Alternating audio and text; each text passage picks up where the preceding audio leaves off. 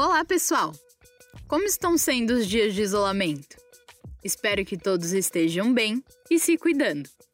Começa agora mais uma edição do FinanTech, seu canal de finanças e tecnologia. Com ou sem pandemia, seguiremos firmes para desvendar os principais assuntos relacionados ao mundo digital. Eu sou a Júlia Carvalho e convido para a nossa conversa o nosso assistente virtual, o Bit. Olá, Júlia. Essa situação está sendo realmente difícil para todos. Mas não o suficiente para tirar o meu prazer de conversar com você e com nossos ouvintes. Afinal, não deixa de ser uma oportunidade de ajudar as pessoas. Nossas conversas permitem compartilhar conhecimentos sobre o mundo digital e suas contribuições aos humanos, inclusive para solucionar os problemas da pandemia. É verdade, Bit, você tem toda a razão. Apesar de ser cada vez mais digital, a indústria financeira representa uma área fundamental na vida real das pessoas. Quando acontece uma crise com essas proporções, ela é um dos primeiros setores a ser chamado para oferecer soluções. Pensando nisso, na edição de hoje e também nas próximas, vamos destacar justamente a participação de bancos, fintechs e outras organizações nos esforços para ajudar a sociedade a amenizar os efeitos da crise. O que você acha? Sensacional, Júlia! Penso que é uma chance de reconhecer o esforço das empresas e, ao mesmo tempo, compartilhar com nossos ouvintes oportunidades de acesso a crédito com condições diferenciadas, formas de pagamento adaptadas e outras ferramentas extremamente úteis para ultrapassar esse momento de turbulência. É isso mesmo. Se tem alguma coisa que possa ser comemorada em toda essa situação, é o fato de estarmos passando por isso justamente no momento em que a sociedade vive um despertar para a cultura da inovação. Isso fez com que as empresas e todo o ecossistema de inovação não ficassem apenas esperando que as soluções viessem dos governos. Ao contrário, estamos vendo uma verdadeira corrida em busca de ideias dirigidas a reduzir os impactos da pandemia da covid dezenove.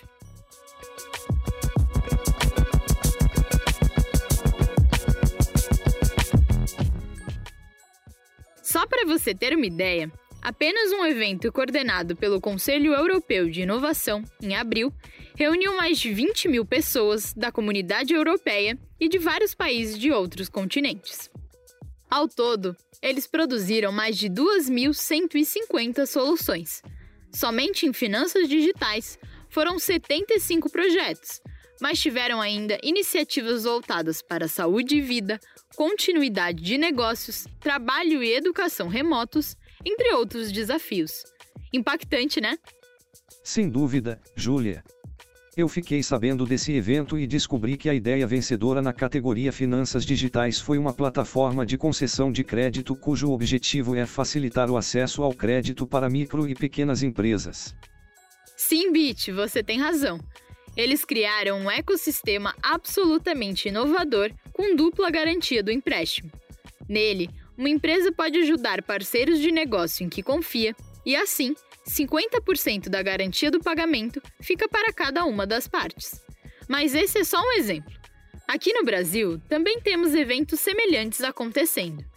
Entre os dias vinte e um e vinte e quatro de maio, por exemplo, a Universidade de São Paulo promoveu o Desafio U S P covid dezenove, um ideatom.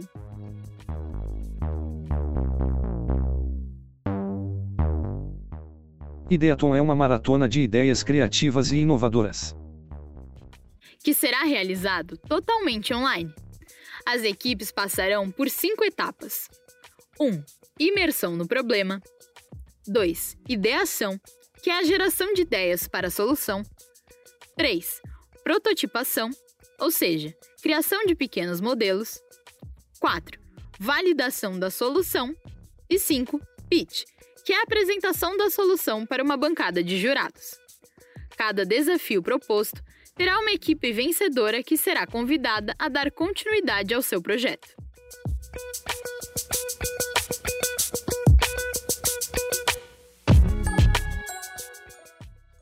Esse tipo de evento é uma tendência bastante positiva, Júlia. É muito legal ver a atuação conjunta com foco em resolver problemas.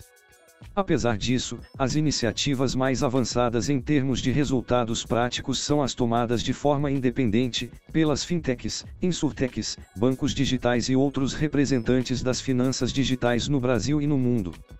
Realmente, Bit, enquanto os ideatons e hackathons estão na fase inicial da captação de ideias, as empresas já colocaram em funcionamento um número muito grande de inovações, que estão ajudando muita gente.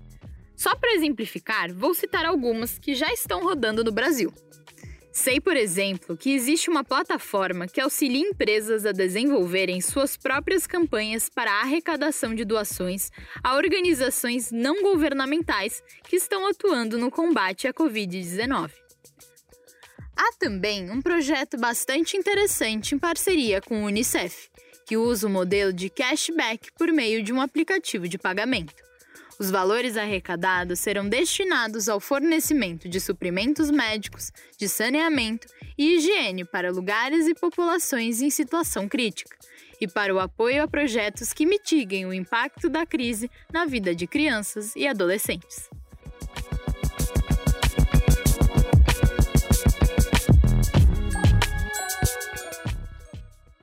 Outra iniciativa é uma conta digital que dá direito a atendimento médico a preços acessíveis. Por uma taxa de quinze reais por mês, a pessoa consegue fazer consultas ilimitadas de telemedicina. É um festival de boas ideias, Júlia.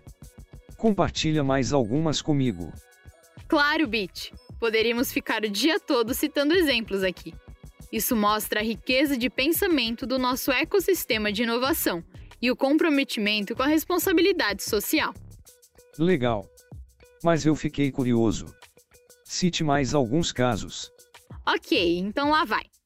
Ao constatar que os veículos estão circulando menos pelas cidades em função do isolamento, uma insurtech desenvolveu uma solução baseada em um modelo de inteligência artificial, que permite a redução do valor pago no seguro do automóvel. O sistema calcula o deslocamento dos motoristas pelas ruas e, na média, atribui uma redução automática do preço de cada quilômetro rodado, que fica em torno de trinta a quarenta por cento. O preço de cada quilômetro é estabelecido, dentre outras variáveis, conforme o C E P de residência do motorista. Outra iniciativa de grande potencial é a de uma fintech que permite a microempreendedores como manicures, cabeleireiros, vendedores ambulantes, trabalhadores autônomos e profissionais liberais se cadastrarem para obter empréstimos diretamente de pessoas físicas e fundos de investimentos. Muito bom mesmo, Júlia. A produção de boas ideias é abundante. E a tendência é de crescer ainda mais, porque alguns órgãos governamentais já detectaram esse potencial de alcance das fintechs. É verdade. O Banco Nacional de Desenvolvimento Econômico e Social, o B N D E S, por exemplo, já anunciou que pretende usar fintechs de pagamento, aplicativos de delivery e sites de comércio eletrônico que abrirem suas plataformas a varejistas menores para repassar um montante de quatro bilhões de reais em forma de empréstimos a pequenas e médias empresas, inclusive M E Is. Como forma de apoio emergencial para combater os efeitos da pandemia da covid dezenove. Grande notícia, Júlia. Acredito que muitos projetos relevantes serão criados com esses recursos. Sem dúvida. E falando nisso, tenho um convite aos nossos ouvintes. A partir da próxima edição do FinanTech, vamos desvendar mais detalhadamente alguns desses projetos que citamos e até outros que surgirem, trazendo os próprios criadores dos projetos em entrevistas exclusivas. Isso será realmente muito enriquecedor.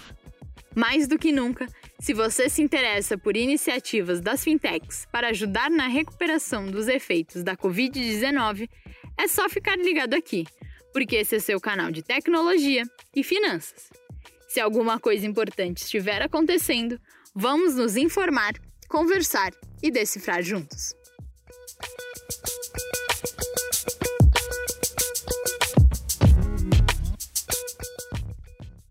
Esse foi mais um episódio do FinanTech, o podcast da Cantarino Brasileiro, que tem como objetivo simplificar e, ao mesmo tempo, aprofundar o conhecimento sobre temas voltados ao universo de finanças e tecnologia.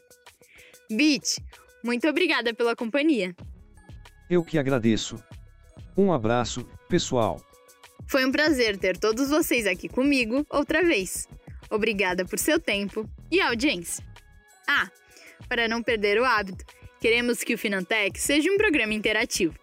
Então, se tiverem comentários, dúvidas, críticas ou sugestões de temas, mandem pra gente lá na página do Facebook da Cantarino Brasileiro ou no e-mail finantech arroba cantarino brasileiro ponto com ponto br. E semana que vem tem mais. Até lá!